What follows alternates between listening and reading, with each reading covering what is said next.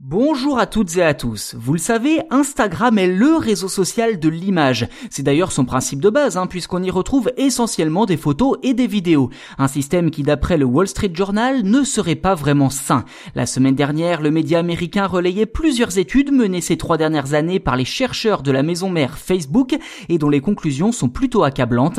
Instagram serait, je cite, nocif pour de nombreux jeunes utilisateurs, en particulier les adolescentes. Dans le détail, ces études datées de 2019 expliquent qu'Instagram aggraverait le problème de l'image corporelle pour une adolescente sur trois. Pour appuyer ces propos, le Wall Street Journal cite des documents internes de Facebook selon lesquels des adolescentes auraient également vu leur taux d'anxiété et de dépression augmenter à cause du réseau social.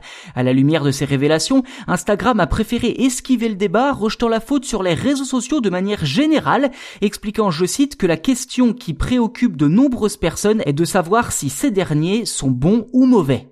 Et le moins que l'on puisse dire, c'est que sur ce point, Instagram n'est clairement pas à son avantage. En effet, de nombreux utilisateurs ainsi que des groupes de défense ont critiqué le réseau social, l'accusant d'abriter des contenus nuisibles pour la jeunesse. Et on vous en parlait au début de l'année d'ailleurs, Instagram avait même prévu un temps de lancer une plateforme dédiée pour les moins de 13 ans, sans donner aucune nouvelle à ce sujet depuis.